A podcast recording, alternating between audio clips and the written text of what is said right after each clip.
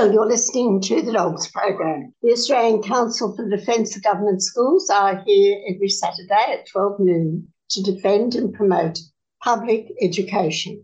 And we've got a fairly full program for you this afternoon. Um, as you all know, next week, ho hum is back to school and nothing has changed very much. Uh, the media have the same old stories. I think they, they trot them out almost every year, don't they? And uh, so our press release 965 is on that. And uh, we'll be talking further on uh, what we referred to in the press release. But um, we do have some good news. Uh, we're going to have our great state school at the end of all the less good news because the inflation rate's gone up again, and so will interest rates. Private school fees have gone up again, and there'll be a lot of parents who'll be wondering about their mortgage or the private school fees. And the public schools have not got a penny more yet out of the Labor government. So it's a very interesting world that we're living in in Education Australia. But over to Sorrel, press release 965 Back to School 2023, but nothing has changed to alleviate educational inequalities. Thanks, Jean.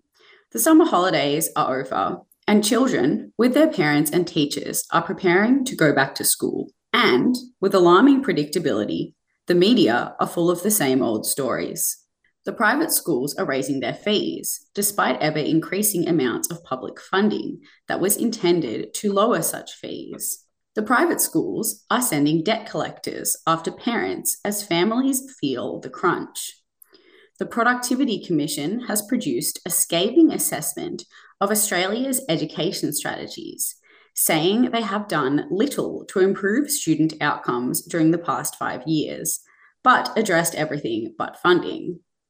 However, Angelo Gavrilatos from the New South Wales Teachers Federation is reminding public school supporters that public funding for both Catholic and independent schools increased by over three times that for public schools since 2009. The figures are startling. Funding adjusted for inflation increased by $830 per student in public schools compared to 2,839 per student in independent and 2,490 per student in Catholic schools. In percentage terms, the increase in funding for so called independent schools, 45%, was nearly six times that of public schools, 7.8%. And the increase for Catholic schools, 32.2%, was over three times that for public schools. So it is no wonder that charities like the Smith family are pleading for more funds to address the needs of children whose parents do not have the means to equip them for their first day at school. Yet, so strong are the lobbyists for the private sector that, in spite of the fact Australia has swapped its conservative for a more progressive government, nothing has changed.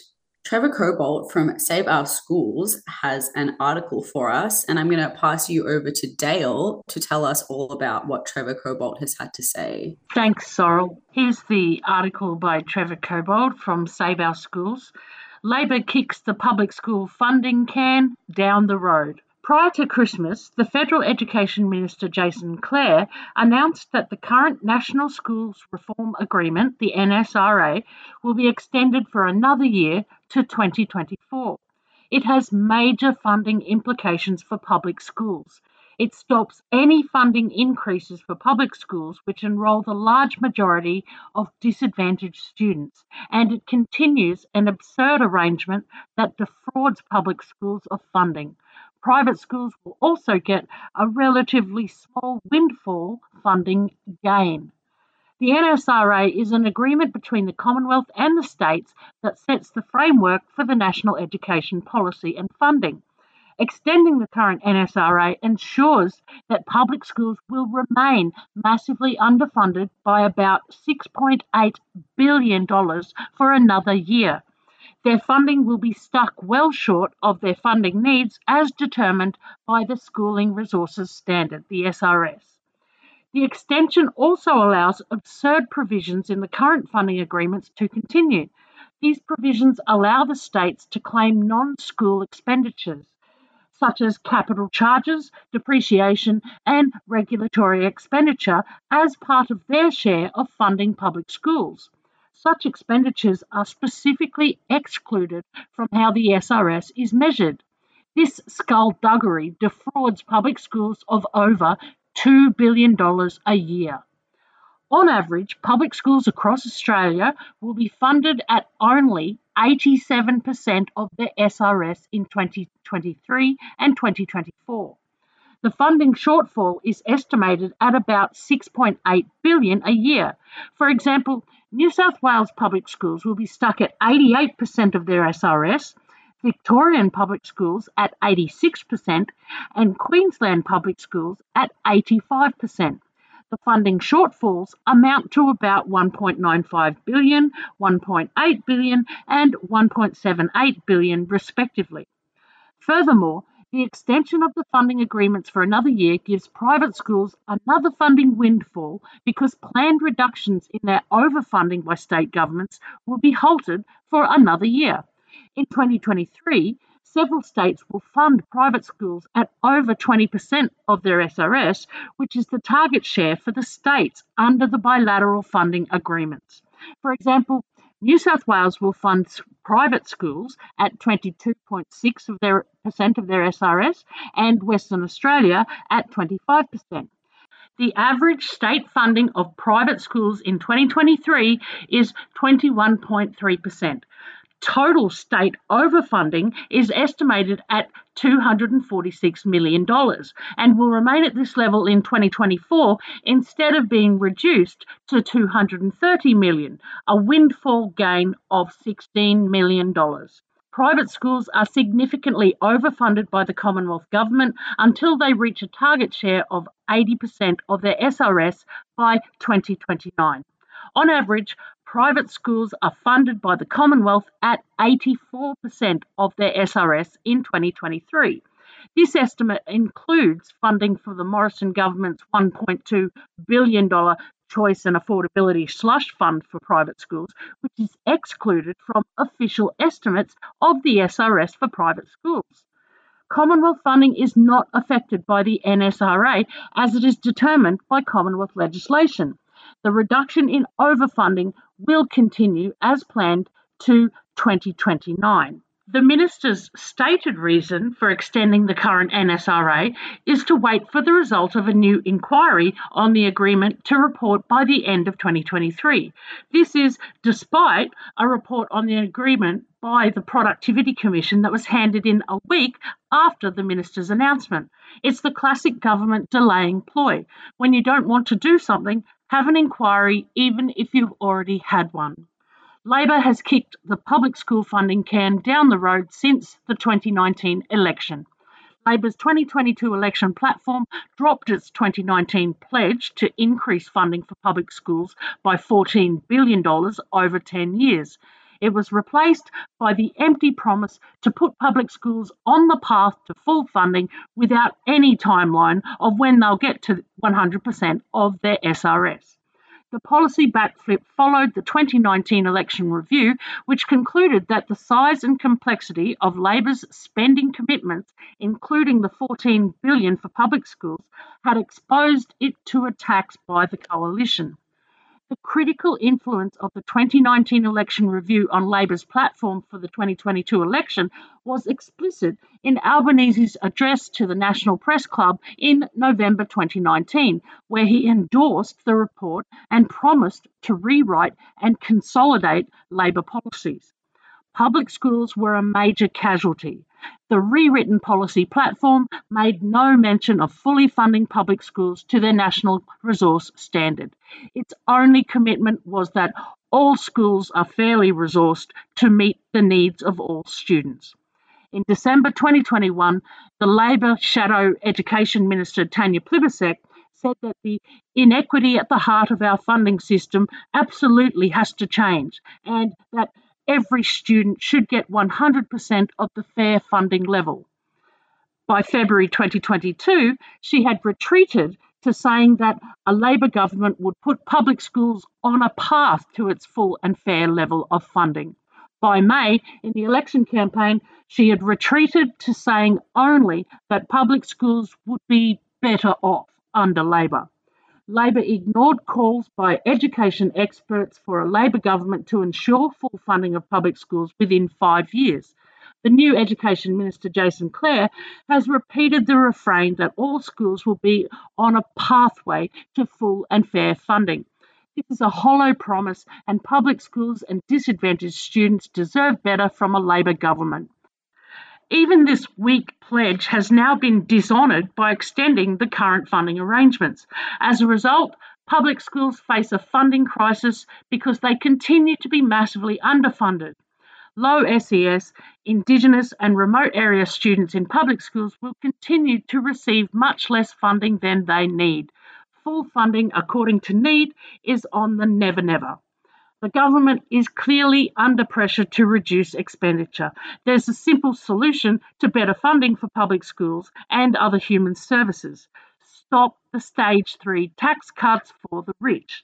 These tax cuts are indefensible. According to the Parliamentary Budget Office, the tax cuts will deliver over $150 billion to the top 20% of income earners over 10 years from 2024. This massive windfall for the richest people in Australia will exacerbate inequality and deny much needed funding for key services such as public education, healthcare, aged care, and the NDIS. New studies show that there are no trickle down economic benefits from tax cuts for the rich. They only serve to boost inequality. In his address to the National Press Club in November 2019 as opposition leader, Albanese said that for Labor, a progressive tax system is the foundation stone for building aspiration and upward mobility, as well as looking after those who need assistance. This was just a few months after Labor voted for the stage three tax cuts that flattened the personal income tax schedule to provide billions in tax cuts for the rich. It's little wonder that lack of trust in politicians is a major issue in Australia today. There are shocking inequalities in school outcomes between rich and poor in Australia. The delay in formulating a new NSRA and its associated funding agreements between the Commonwealth and states just ensures that these inequalities will continue. Many disadvantaged students and schools will suffer the direct consequences, and Australia as a whole suffers from wasted talent and greater division in society. What a legacy for a Labor government. Back to you, Jean. Yes, well, thank you very much, Dale. Um, it's a ho hum week Forest, isn't it? I'm very sorry, listeners, that I can't be the bearer of good news from the Albanese government. They're just kicking things down the road uh, because the Catholic lobby and the uh, independent school lobby are just that's so powerful in Australia, in spite of the fact that nearly two thirds of our children attend public schools. But um, it's always been so. And what is happening in Australia at the moment, the dogs predicted back in 1964, but we're still here and we're still fighting because you never give up. But now we're going to have a break from the battle. It's all about a voice in our own country. We've got a reason to be screaming out, where's our voice in this country? You know, not that I want to be a part of the constitution for that, you know. That's why 3CR is so important to me and this community here. We've got a voice, but it's not, you know, we're entitled to a bigger voice than what we've got. But it's all about having a voice. Subscribe to 3CR, fiercely independent and community controlled. Go to 3cr.org.au forward slash subscribe or call the station on 03 9419 8377.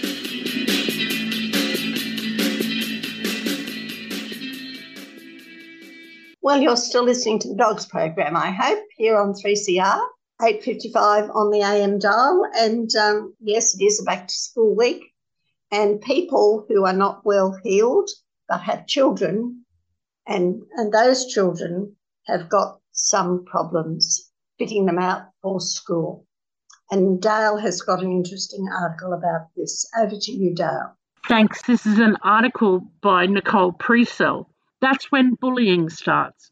Back to school costs force families to opt for cheaper uniforms and subjects. As students prepare to go back to school this month, many parents say they can't afford to buy their children uniforms or school supplies with high inflation and rising costs of living pushing families to the brink. A survey by the Smith family of almost 2,000 families across Australia who have received help from the charity found 9 out of 10 parents and carers are worried about being able to afford back to school supplies. More than half of the respondents thought their children were likely to miss out on the digital services needed for their schoolwork because they couldn't afford them. Nearly 22% said they wouldn't have internet access at all, 40% would miss out on school supplies such as exercise books and stationery, and 3 in 10 parents and carers would forego school uniforms or shoes. Anton Leschen, general manager of the Smith family, said it was dire times as the rising cost of essentials, including food and petrol, forced some families to choose between vegetables and uniforms. The challenge with free education is it doesn't cover uniforms, it doesn't cover subject levies. It leads to families choosing cheap subjects, he said. If you're a great cook, you want to be a chef. If you're adventurous, you might want to be in outdoor education. But if you can't afford the knives, the tools, you don't do those subjects, he said. State Schools Relief, a Victorian charity partly funded by the state government that provides low income families with school supplies, was inundated with a record breaking number of applications for support in December, receiving more than 800 in two days. On the advice of a school, the charity provides items such as school shoes, uniform items, travel passes, calculators, and stationery to students.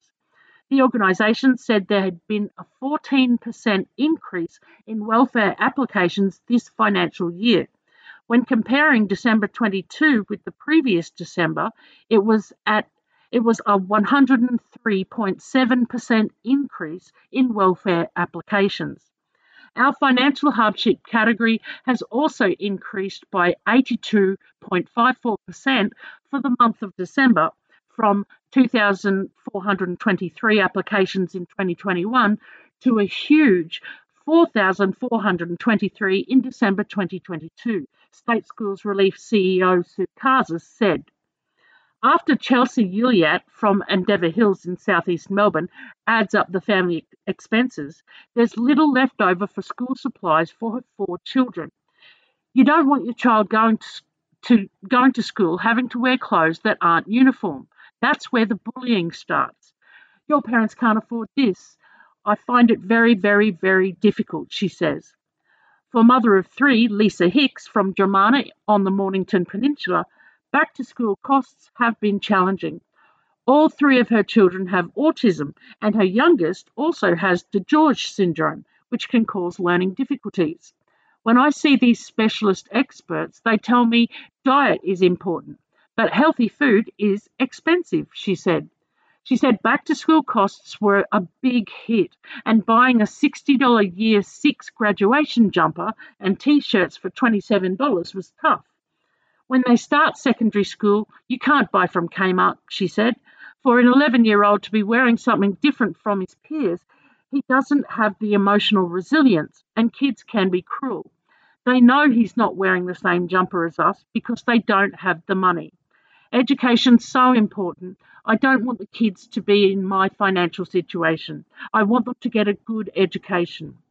Hicks has joined the Brotherhood of St. Laurence Saver Plus program, partnering with ANZ, which helps lower earning Australians build financial skills and receive up to $500 in matching savings to help with education costs. She, she said it's helped her budget and made a difference to her life, with 75% of participants using it to save for their children's education. Parents Victoria President Gail McHardy said they usually start to hear how parents are feeling about back to school costs soon after they return.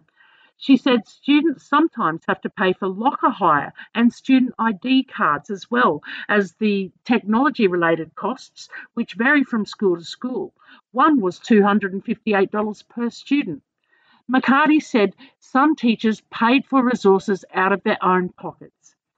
Parents Victoria remains frustrated around the lack of funding to public schools and the December announcement by the federal minister to delay a new funding agreement by one year is not acceptable, she said. State Education Minister Natalie Hutchins said the department was supporting families by easing cost of living pressures through the measures such as the Affordable School Uniform Program, the School Breakfast Club Program, covering course material costs for VET classes and free school camps. Every child deserves the same opportunity for a high quality education, and as they prepare to head back to school, we're helping those students who need extra support, she said. And there were many comments with this. Uh, Lisa said it would be useful if there was a comprehensive article covering all the known programs and charities to make it as efficient as possible for parents on low incomes who may also be working multiple jobs or shift work.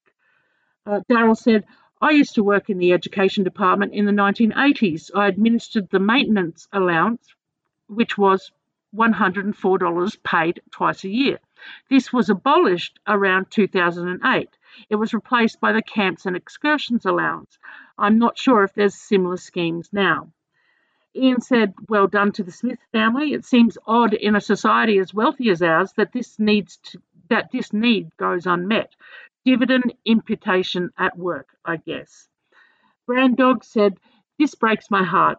The primary school my kids attend is a melting pot of socioeconomic demographics.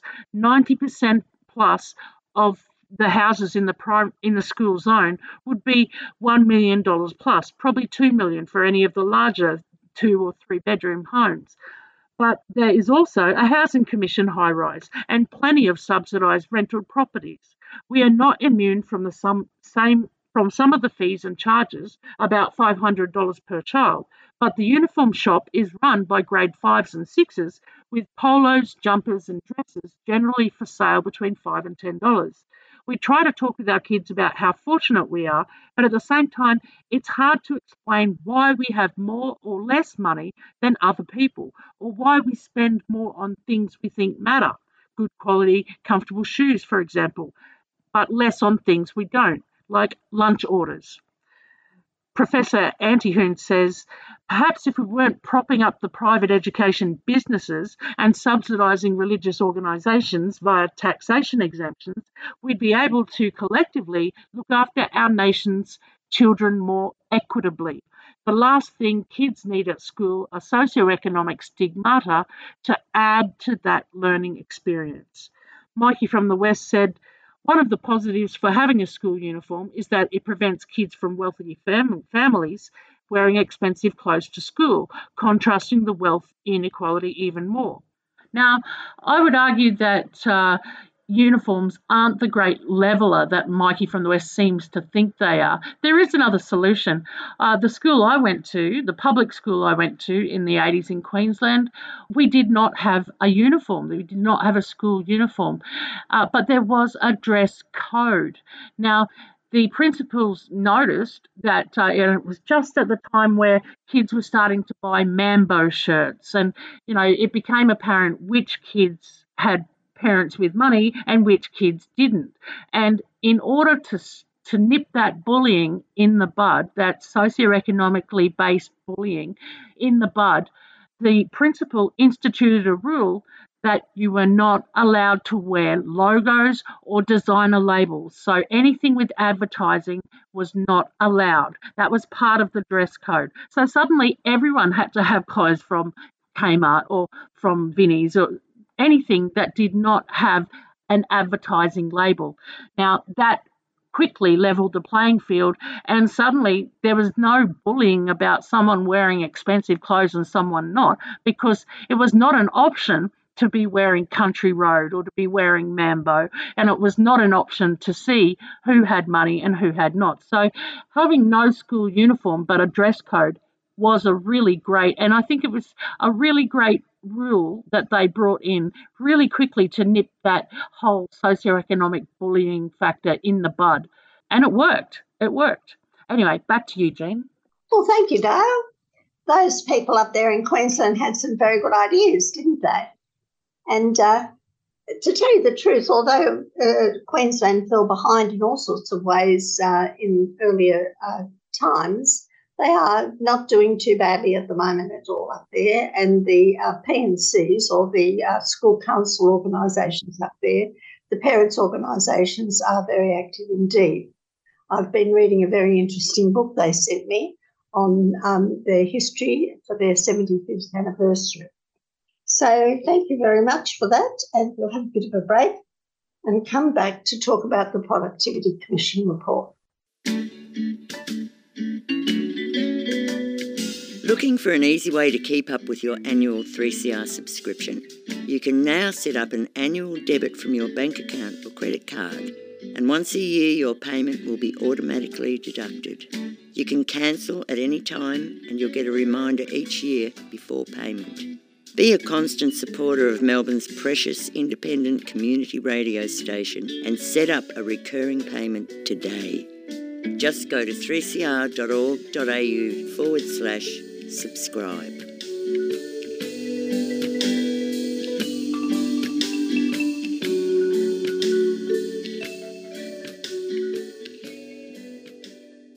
Well, you're still listening to the Dogs program, and in the last week, the Productivity Commission has come out with a scathing report on the state of education in Australia. And they've talked about absolutely everything except the key thing, which is funding. That the funding arrangements in Australia are diabolically unfair, unfair to public education. But no, the Productivity Commission hasn't tackled that. But it is interesting to find out what it has tackled. And Sorrel's going to tell us about that. Over to you, Sol. Thanks, Jean. So, Gabriella Marchant and Penny Timms write this article for us entitled National Education Strategy Has Done Little to Improve Student Outcomes, report says. The Productivity Commission has issued a scathing assessment of Australia's national education strategies, saying they have done little to improve student outcomes during the past five years. The report, released today, obviously not actually today. Um, this was posted on the 20th of January. Um, the report examined the National School Reform Agreement, a strategy agreed upon in 2018 by federal, state, and territory governments to improve student outcomes. It found national reading and numeracy results had generally declined since 2018, and inequalities in educational achievement had not been addressed. In a statement, Education Minister Jason Clare described the report as damning and said it made clear that serious reform is needed. The Commission suggested the new five year education strategy across the Commonwealth, states, and territories should focus on better supporting teachers and school leaders to do their jobs and help schools to implement evidence based teaching strategies. It also wants student well-being to be made a national priority to help address entrenched inequality and improve overall achievement. That is something recent graduate Katie Owens would support. She said she was a pretty happy kid until grade nine, and then she started struggling with school. I just didn't get up in the mornings, so that was really hard for my parents, and they were looking for other options, she said. I think it was a mix of pressure from mostly myself and then just like others around me at school. That was until she started at Launceston Big Picture School, a not for profit, fee free school which prioritizes student well-being through a student led curriculum. Ms. Owens said she would not have finished year 12 without the support she received at her new school. It is the kind of approach the Productivity Commission wants to see more of. Whilst the previous National School Reform Agreement, which expired at the end of 2022, did set goals of improving equality for some of the most vulnerable students, the Commission said a lack of data regarding reporting and clear measures meant there was little accountability. That, it said, needed to change. In 2021, in the NAPLAN tests, 5% of students did not meet the minimum standards for reading, and 4% of students did not meet the minimum standard for numeracy. The Commission recommends that each state and territory should set a target to reduce the share of students who are falling behind, Commissioner Natalie Siegel Brown said. Targets do not guarantee success, but they create a clear direction for reform and make governments accountable. She also worried that while teachers in Australia tended to work longer hours than those in many other countries, they had less time for activities that could make meaningful change. The Commissioner believed the teacher shortage was partly to blame. The president of the Australian Education Union said the report failed to address the elephant in the room. You cannot separate improving educational outcomes for students from school funding because school funding delivers the additional teachers, support staff, and learning programs that these children need, she said. We are disappointed that once again funding has been excluded from a major report. It is a sentiment Sydney science teacher and New South Wales Teachers Federation member Alice Leong agrees with. The way that the system is structured, it is letting our students down because teachers actually can't cater for the students' needs as much as they need to because we are so overworked, she said.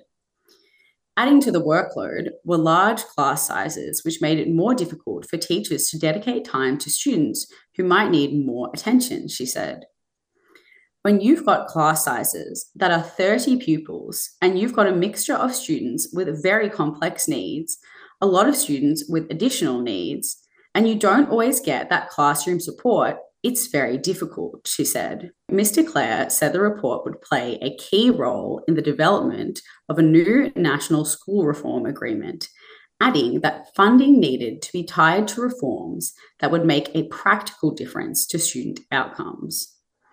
While education unions have criticised the decision to extend the current funding agreement for 12 months to allow time for a new funding review, the minister says it is crucial to find policies that work. Three of the report's recommendations include one, develop firmer targets on achievement and publicly report on progress in implementing reforms each year.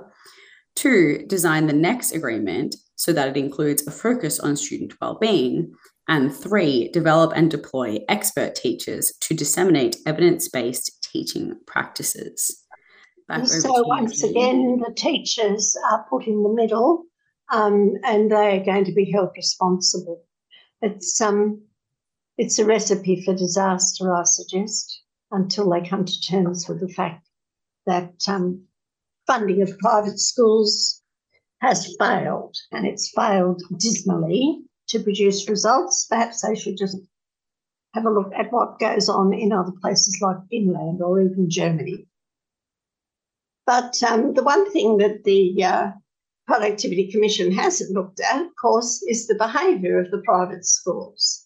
Um, it's almost as if all schools are somehow equal in their eyes. Uh, the the, um, uh, the state aid issue is always the hot potato, isn't it? But if you go to um, what's going on, what is actually going on on the ground, you'll find that the top private schools around Australia are sending debt collectors after the parents as the fa- as families are feeling the crunch of the uh, new mortgage rates, new interest rates, and they're chasing Victorian families for unpaid private school fees. Now, how can you find out about this? Uh, the uh, investigative reporters have gone to, of all places, the Federal Circuit and the Family Court, because that's where the parents are arguing over the school fees and the children. And you'll find there that parents were sent into bankruptcy in May 2022 over unpaid fees at De La Salle College in Melbourne. Well, of course, uh, all of this trying to keep up with the Joneses and the private school fees is pretty hard on family life. And you're going to have family breakdowns as well, apparently. And Trinity Grammar also has launched bankruptcy, bankruptcy proceedings against parents in 2021. And Scotch College, listen to this Scotch College recouped 7,470 from a family through bankruptcy in February 2020. And Wesley College also pursued families for fees through bankruptcy in November 2016, 2017, and 2014. Well, uh, I think that uh, parents should think twice before they enter into any kind of contract with these kinds of uh, so called Christian schools. But um, there's this is a very interesting article which we um, which we we uh, recommend you have a look at. But of course, those of us who are in the public school sector don't have to worry about bankruptcy, do we? Because when the crunch comes, public education should be and is, particularly for poor families, free. But um, we'll have a bit of a break now. Join me Aya Cry with Ubuntu Voices Wednesday at 8:30 p.m. on 3CR. Ubuntu is a Zulu word meaning I am here because you are. Ubuntu celebrates the positive contribution African Australians make to our communities in music, academia, the arts, and everything in between. Come with me on a journey. Ubuntu Voices every Wednesday at 8:30 p.m. None of us are free. One of us is chained. None of us are free.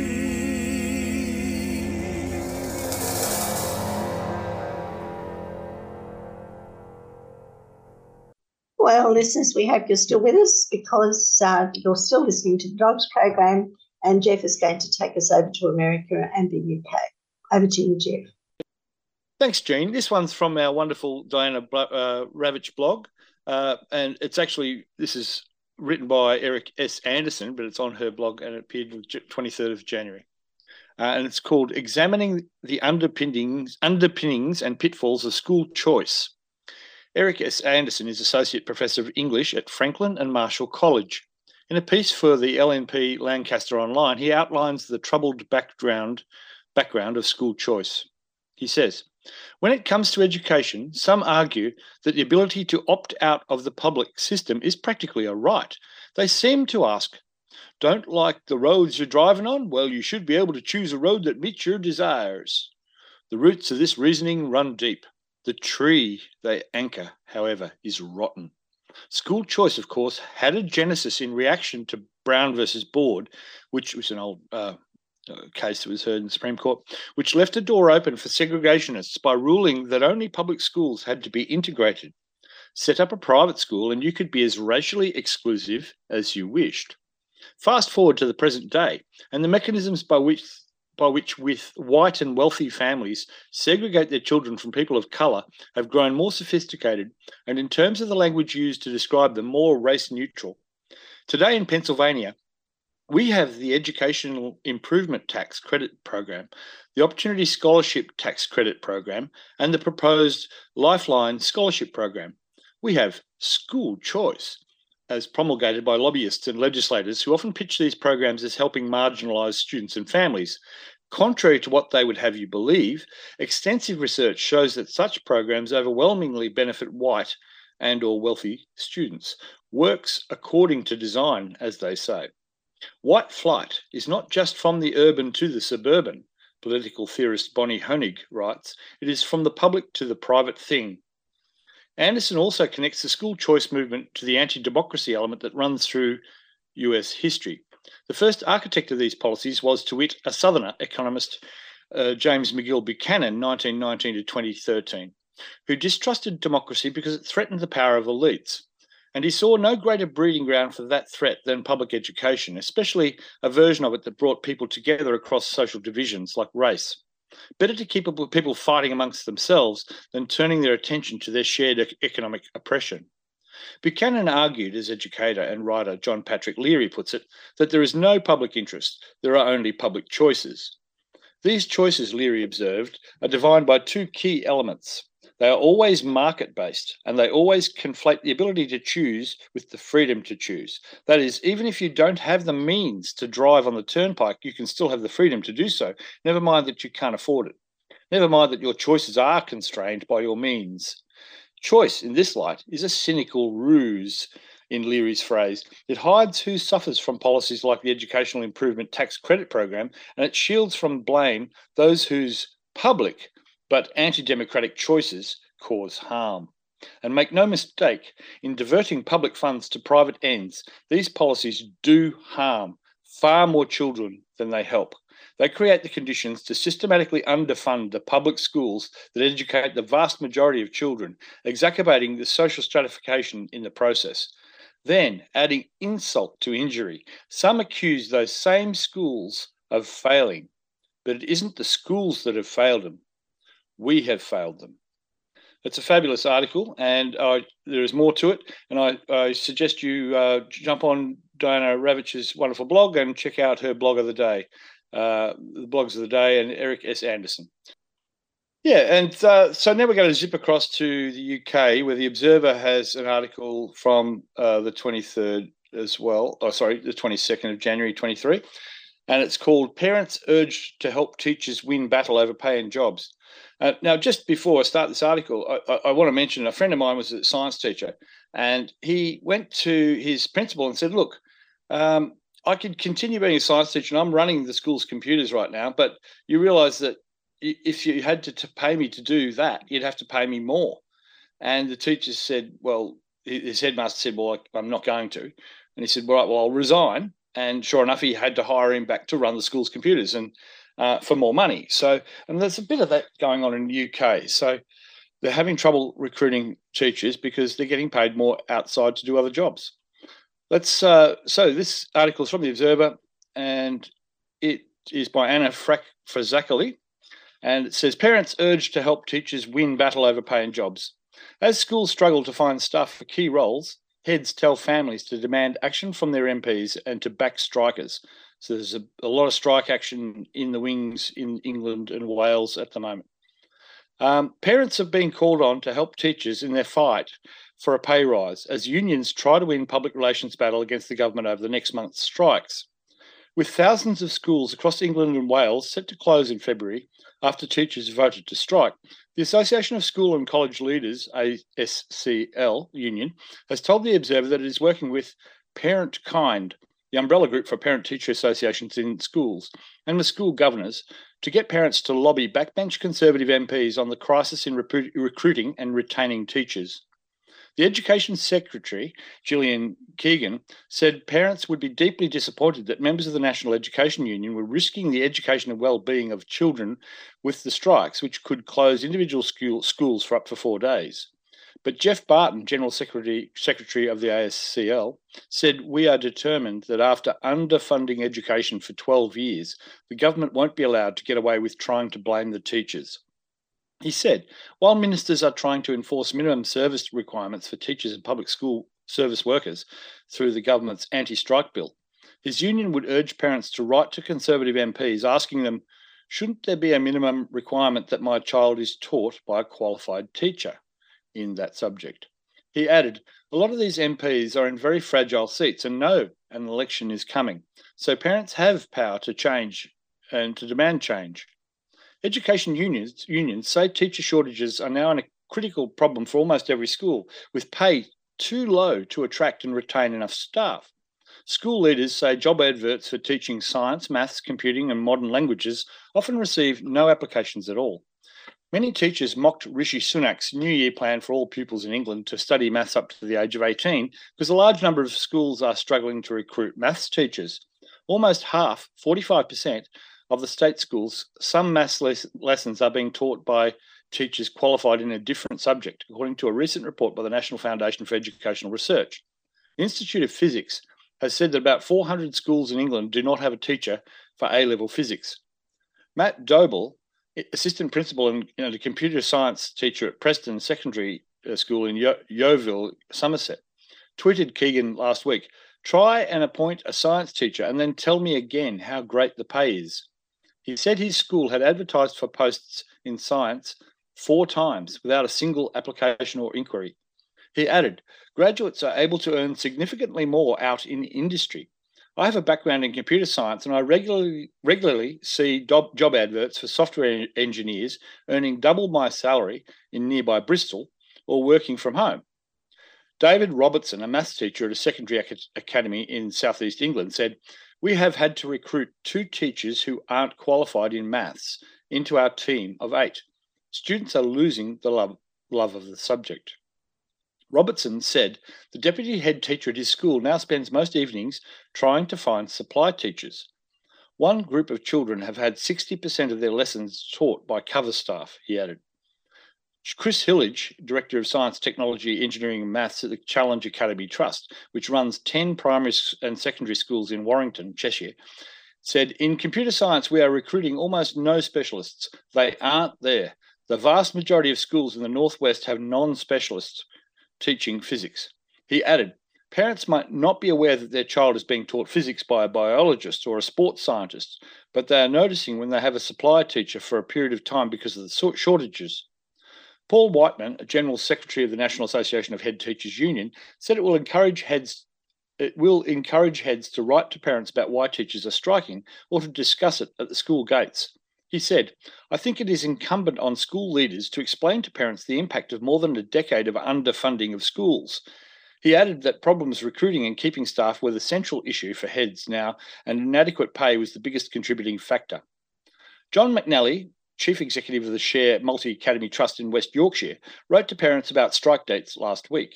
He also explained that teachers were protesting because of concerns about funding of schools, the erosion of educators' pay, and subsequent difficulties this causes for recruitment, especially in shortage subjects. He said, I think it is important for parents to understand that those teachers who have chosen to strike are doing so because they feel very strongly about the issues. And isn't that always the case? That the, the most dedicated people hang in there, they hang in there, they keep these schools running uh, on, on, on a thread um, because the governments are so ill prepared to, to back public education uh, and with with with uh, in in UK where they're offering a five percent increase and they've got a ten percent inflation rate, um, it's out, outrageous. And we have the same problems exactly here.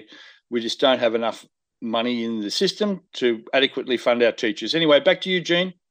Well, thank you, Jeff. And the uh, success or otherwise of the teachers in the UK will be of particular interest, of course, to the teachers in Australia as they go back to work in 2023 uh, because uh, they're really all very much in the same boat, aren't they?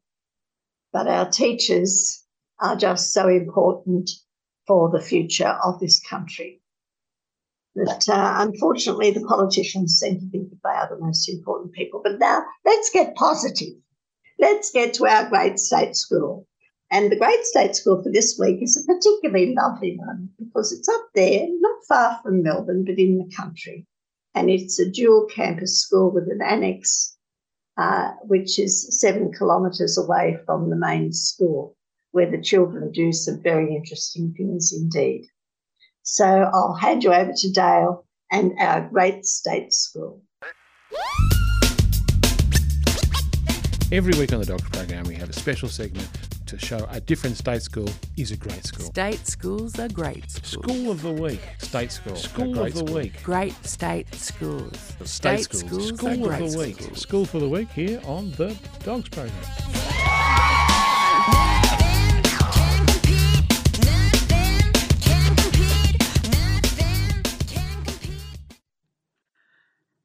this week's Great State School of the Week is Woodend Primary.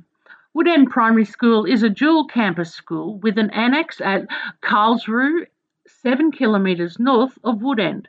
Four Year 4 students spend four days per week at the annex, engaging in a curriculum focusing on sustainability, environmental awareness, and animal husbandry. With a 2020 enrolment of over 435, Woodend Primary School is well resourced and provides a broad and comprehensive curriculum delivered by dedicated and experienced staff. Student achievement outcomes are generally at or above expectation in most areas of the curriculum, and the school continually aims for the highest quality of teaching and learning. Woodend Primary School is committed to ensuring all students have the opportunity to develop their academic, artistic, physical, and social skills in a safe and caring environment. It aims to enhance students' well-being by promoting the importance of each individual's self-esteem, resilience, and sense of community and belonging. Woodend Primary School encourages children to strive for excellence at all times and fosters a commitment to continuous learning.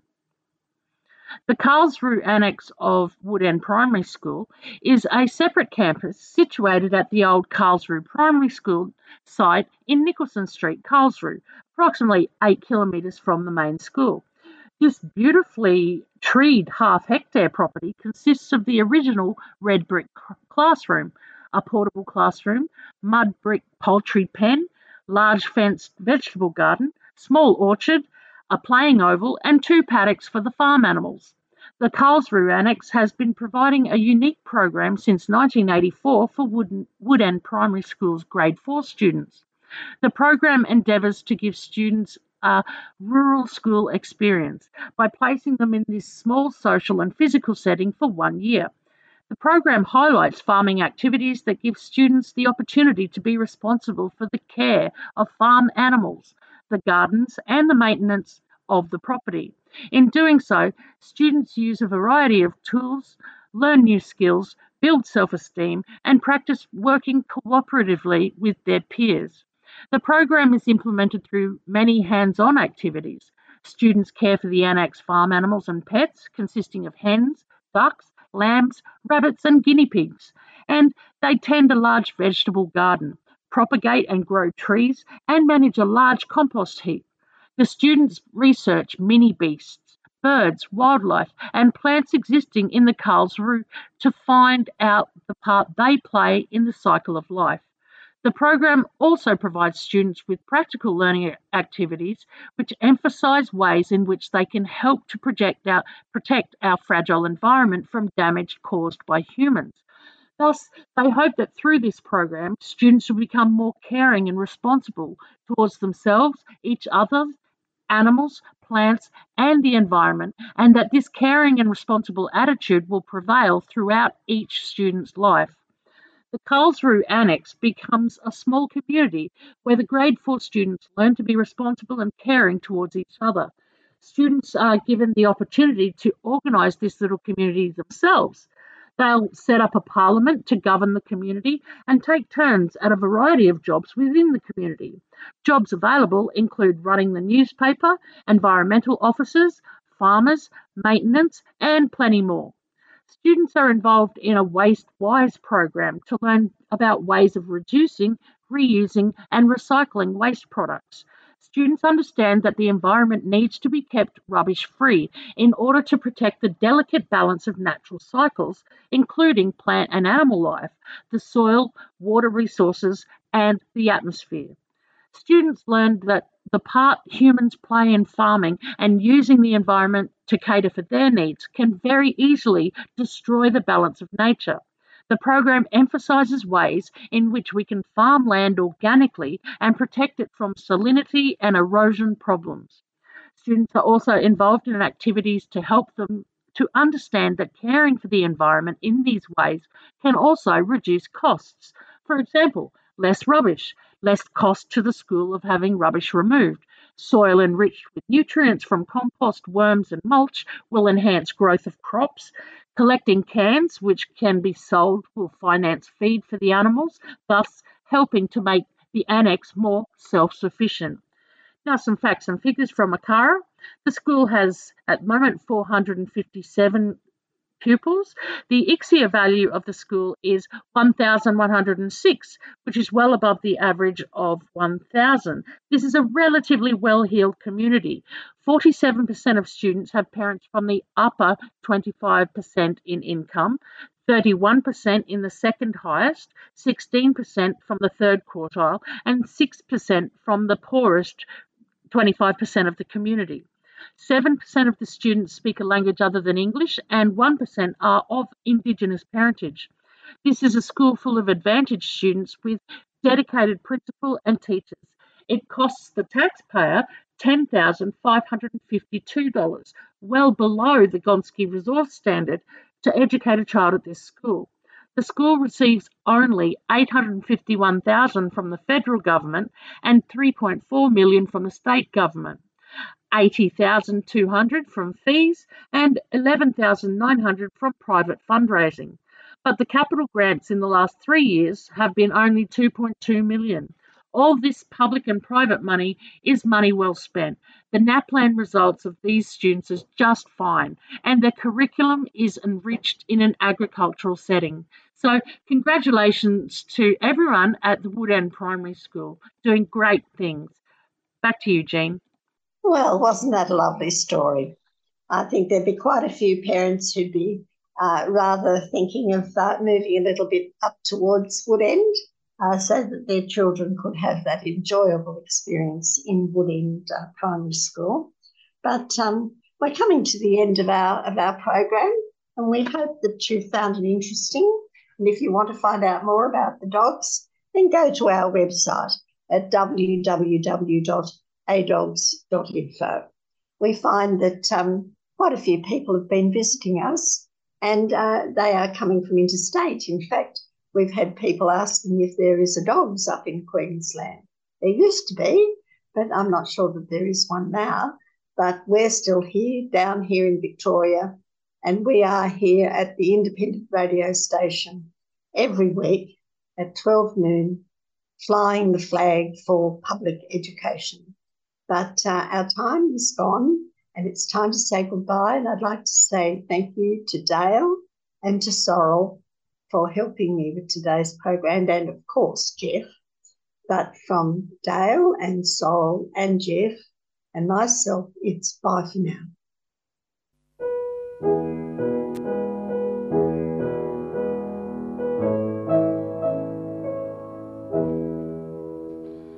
I dreamed I saw Joe Hill last night, alive as you and me.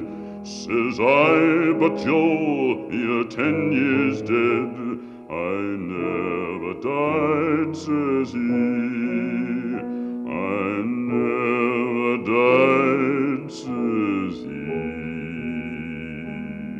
In Salt Lake City, just as I am standing by my bed. They framed you on a murder charge, says Joe, but I ain't dead. Says Joe, but I ain't dead. The copper bosses killed you, Joe. They shot you, Joe, says I. Takes more than guns to kill a man, says Joe. I didn't die, says Joe. I didn't die.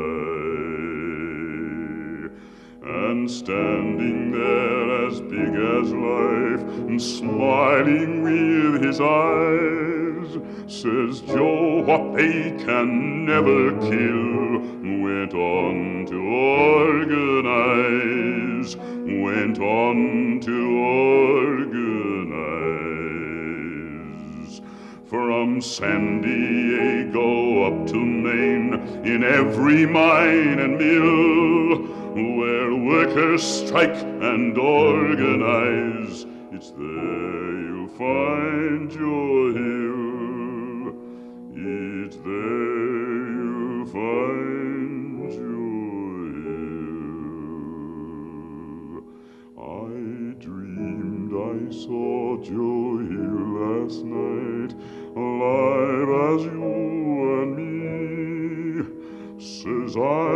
But Joe, you're ten years dead.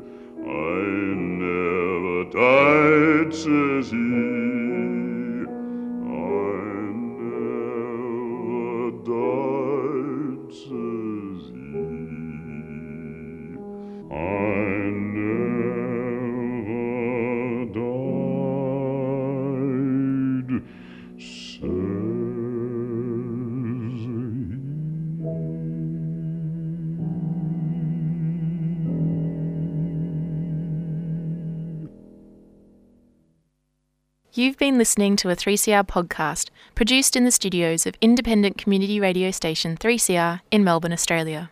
For more information, go to allthews.3cr.org.au.